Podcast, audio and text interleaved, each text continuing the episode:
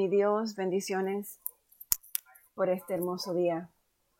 Santo eres, Señor. Santo eres, Padre amado. Santo, santo, santo. Bendito, santo Dios. Gracias, Padre. Gracias, mi Dios. Aleluya, mi Dios. Gracias por esta gran oportunidad de venir nuevamente a ti. Esta oportunidad, Señor, de encontrarnos contigo, de orar, de, de tenerte cerca, mi Dios amado. Gracias, gracias, gracias. Por esto es que vivimos, para esto vivimos, para encontrarnos contigo. Gracias, Señor. Gracias. Gracias, gracias. Bueno, mis hermanos, en el día de hoy, la mañana de hoy, celebramos un nuevo lunes, una nueva semana laboral, donde sabemos que el Señor se manifestará en gran poder. Hemos estado leyendo el libro de Segunda de Samuel y nos quedamos en el capítulo 13, donde podemos ver cómo, cómo David, ah, y no qué era lo que David estaba diciendo en Segunda de Samuel el, del 12 al 20, ¿no? Por ejemplo, en el, el versículo 20 él decía del capítulo 12, cuando el niño estaba vivo, él ayunaba y él lloraba, porque él pensaba, quién sabe, a lo mejor el Señor nos dará una nueva oportunidad y el Señor le dará vida al niño, lo permitirá que ese niño viva. Mas, sin embargo, eh, una vez el niño muere, pues él dice, ya no hay nada más que hacer, tengo que continuar mi vida, tengo que salir adelante y tengo que, vivir con, las consecuencias de mis decisiones. Eso es lo que el Señor nos alienta a hacer ahora, tanto a ti como a mí. El Señor nos está diciendo que dejemos de llorar por lo que ha ocurrido en el pasado y que tomemos la decisión de vivir el día de hoy y cada día por el resto de nuestras vidas. El Señor nos está diciendo que no echemos, no echemos hacia afuera, no, no perdamos el tiempo, ni, que no desperdiciemos las experiencias que hemos tenido, aún las experiencias difíciles de nuestra vida. El Señor nos dice, no, no, no desperdicies eso. También aprendimos que, la Biblia no ignora el tema del abuso sexual. Eso lo vimos, lo encontramos en, 2 de Samuel capítulo 13 del 1 al 14. En, la, en esa historia de Tamar, eh, se nos presenta que el abuso sexual es el mayor y es el más ofensivo y es el más dañino de todos los tipos de abuso. Cuando un individuo es forzado a tener sexo contra su voluntad, algo que fue creado para ser compartido voluntariamente y bajo las reglas de Dios como un regalo, pues por, supuesto esto es arrebatado a la persona de una manera violenta. Y si ese individuo es abusado de una manera pervertida, puede sufrir un daño que perdura el resto de su vida y cuando las personas, especialmente los niños, son abusados sexualmente, sus mentes, sus voluntades y sus emociones pueden resultar tremendamente dañadas. Así que estos niños pueden convertirse en personas negativas, en personas sospechosas, criticonas, juzgonas, personas preocupadas, inestables, incluso personas con malos sentimientos y malos hábitos para los demás. También pueden volverse eh, lo que yo llamo mentalmente profundas. Quiere decir que siempre están razonando, siempre están tratando de entender todo, siempre se están preguntando cómo yo puedo cuidarme o cómo yo puedo cuidar a los que yo amo. Em, es, difícil, es un proceso difícil para este tipo de personas y es necesario que nosotros todos seamos conscientes de lo que es el abuso sexual y el violentar eh, situaciones hacia las demás personas. En casi todos los casos, una víctima de abuso, como en el caso de Tamar, tendrá una raíz de vergüenza y desarrollará una naturaleza basada en la vergüenza. Así que vamos a, pedirle a Dios, ¿no? Que nos dé la conciencia y nos dé la claridad de poder ayudar a estas personas. Y si alguno de ustedes ha sido una de estas personas que en algún momento ha sufrido abuso, pidámosle al Señor que nos sane totalmente, que nos limpie, que nos saque de esa raíz de amargura que puede existir aún dentro de ustedes o dentro de nosotros para poder salir adelante. Padre, gracias por tu palabra, gracias Señor, porque tú siempre nos traes el, aliento suficiente. Tú siempre nos traes la verdad a nuestras vidas. Padre, te damos gracias, gracias, gracias. Eh, continuamos con la lectura, segunda de Samuel, eh, capítulo 14. Joab se dio cuenta de cuánto el rey deseaba ver a Absalón, así que mandó a llamar a una mujer de Tecoa, que tenía fama de ser muy sabia, y le dijo, finge que tú estás de duelo, ponte una ropa de luto y no uses lociones. Actúa como una mujer que ha estado de duelo por mucho tiempo y entonces ve al rey y dile la historia que te voy a contar.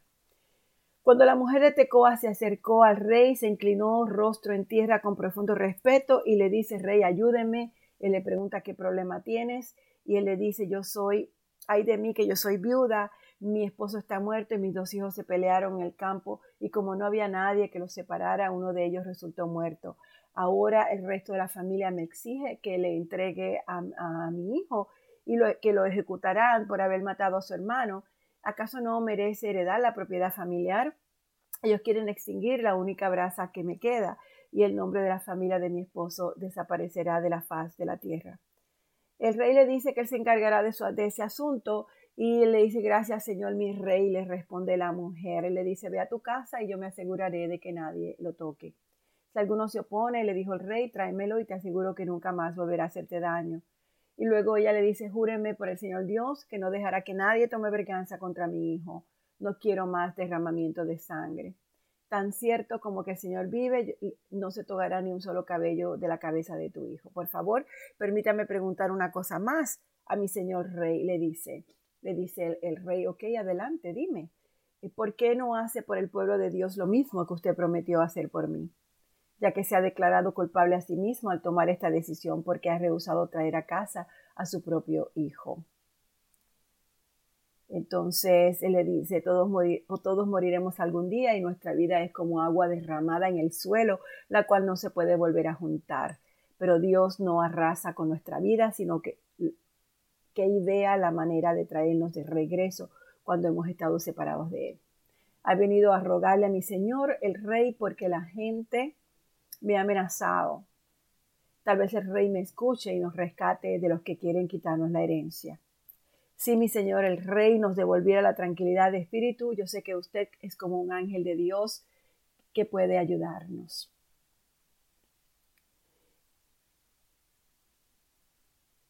Interesante esta petición de esta mujer y de la manera como, como se dan los acontecimientos. El rey le dice, juro por el Señor y por el rey que iré donde quiera que mi Señor el rey vaya, sin importar lo que pase, ya sé que signifique la vida o la muerte. Y David les responde, está bien, ven con nosotros. De modo que Itaí todos sus hombres junto con sus familias lo acompañaron. Entonces todo el pueblo lloraba a gritos cuando el rey y sus seguidores pasaban. Y así que cruzaron el valle de Cedrón y fueron hacia el desierto Sadoc y los levitas también fueron con él cargando el arca del pacto, pusieron el arca de Dios en el suelo y Abiatar ofreció sacrificios hasta que todos dejaron a la ciudad. El rey le dio instrucciones para que regresaran el arca de Dios a la ciudad y que le trajeran de regreso a su hijo al volver el arca. Cuando David pasó un poco más allá de la cima del monte de los olivos, Siba, el siervo de Mefiboset, lo estaba esperando. Tenía dos burros cargados con 200 panes, 100 racimos de pasas, 100, ramas de fruta de verano y un cuero lleno de vino. ¿Para qué todo esto? le pregunta el rey a Siba. Los burros son para que monten los que acompañan al rey, y el pan y la fruta son para que coman los jóvenes. El vino es para los que se agoten en el desierto. ¿Y dónde está Mefiboset, el nieto de Saúl? Le pregunta el rey, y dice, se quedó en Jerusalén dijo que hoy recobraría la paz de su pueblo. En ese caso, le dice el rey a Siba, yo te doy todo lo que le pertenece a Mefiboset. Se inclinó ante usted, respondió Siba. Me inclino ante usted, respondió Siba.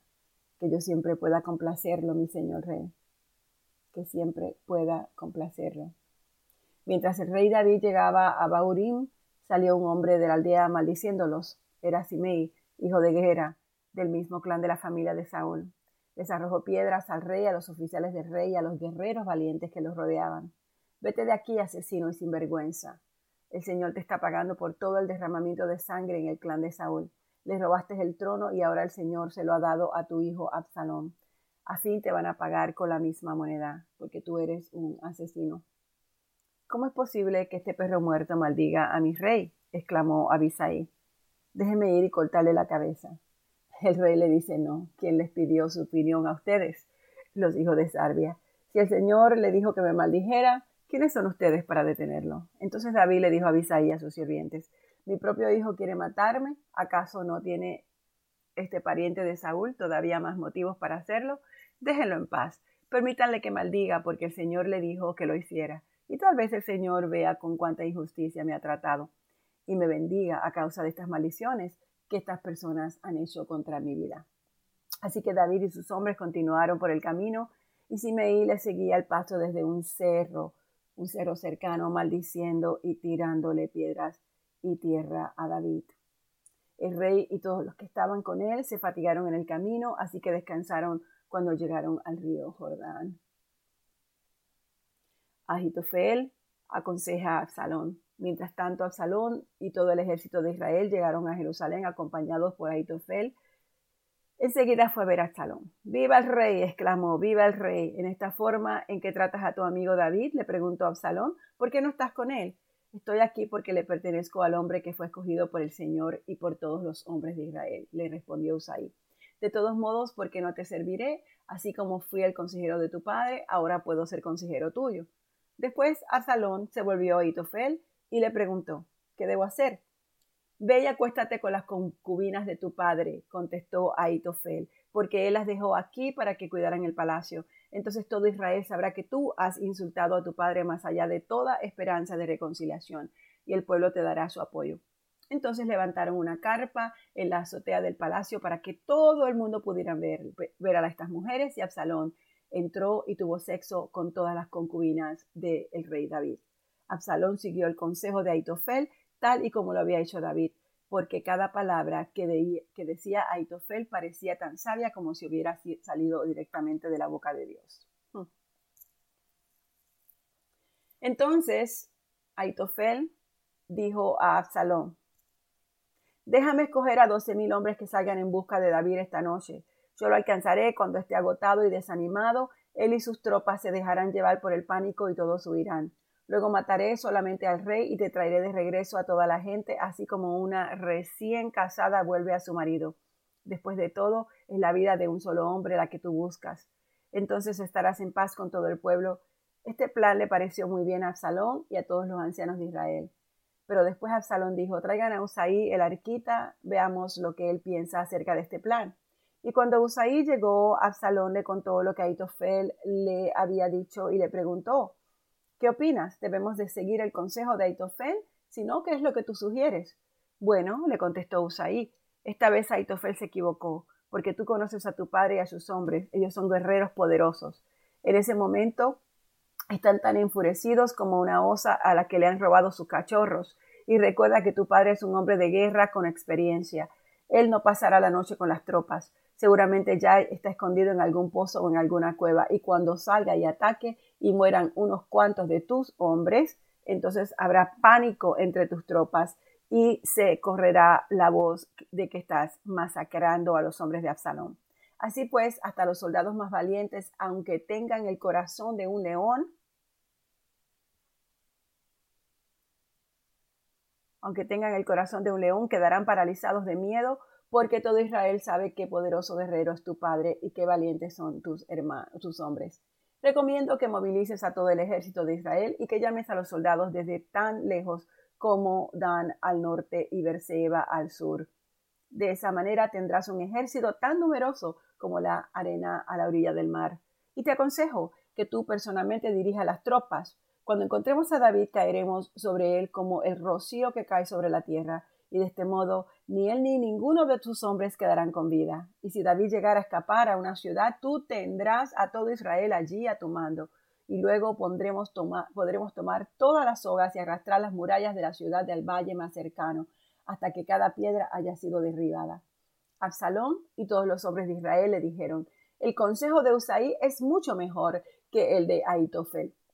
Pues el Señor había decidido frustrar el consejo de Aitofel, que en realidad era un plan mejor para poder traer la calamidad sobre Absalón. Usaí advierte a David. Usaí les contó a Sadoc y a Abiatar, los sacerdotes, lo que Aitofel les había dicho a Absalón y a los ancianos de Israel, así como lo que él mismo había aconsejado. Rápido les dijo, encuentren a David e insístanle que no se quede en los vados del río Jordán de esta noche. De inmediato debe cruzar e internarse en el desierto, de lo contrario morirá él y todo su ejército. Jonatán y Ahimás se habían quedado en Arrogel para no ser vistos al entrar ni al salir de la ciudad. Habían acordado que una sirvienta les llevaría el mensaje que ellos debían darle al rey David. Sin embargo, un muchacho los vio en Encroel y se lo contó a Absalón, así que escaparon a toda prisa a Baurim, donde un hombre los escondió dentro de un pozo en su patio. La esposa del hombre puso una tela sobre la boca del pozo y esparció grano encima para que se secara el sol, por eso nadie sospechó que ellos estaban allí. Cuando llegaron los hombres de Absalón, le preguntaron a la mujer, ¿tú has visto a Jimaás y a Jonatán? La mujer le contestó, estuvieron aquí pero cruzaron el arroyo. Entonces los hombres de Absalón los buscaron sin éxito y regresaron a Jerusalén. Luego los dos hombres salieron del pozo y se apresuraron a ir donde estaba el rey David. Rápido le dijeron, cruza el Jordán esta misma noche. Y le contaron cómo Aitofel había aconsejado que los capturaran y lo mataran.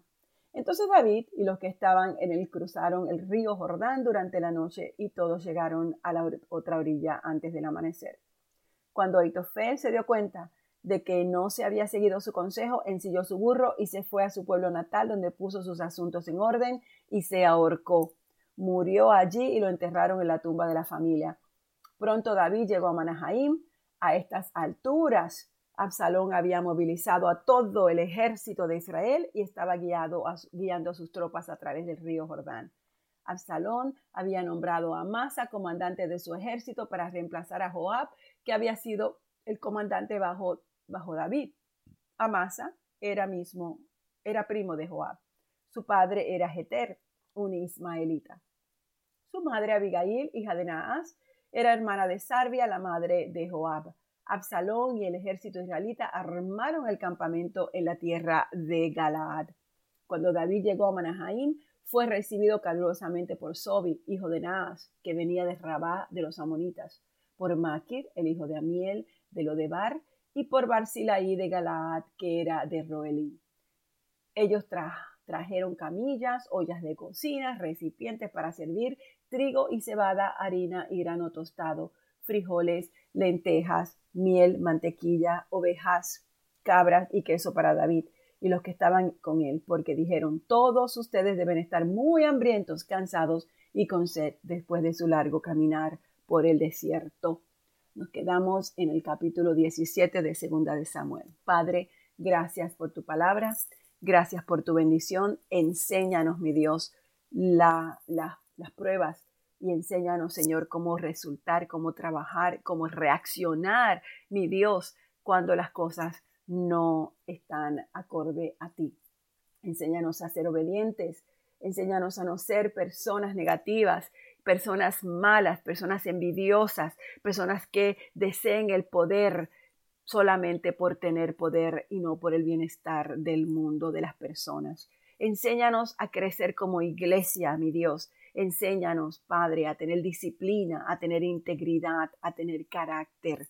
Enséñanos, Señor, que esta palabra sea como una semilla que dé fruto, que, te, que tenga raíces fuertes en nosotros, mi Dios.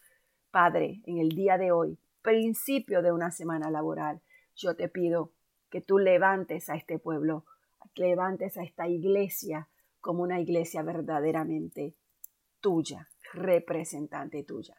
Todo esto te lo pido, Padre, en nombre de tu Hijo Jesucristo. Amén.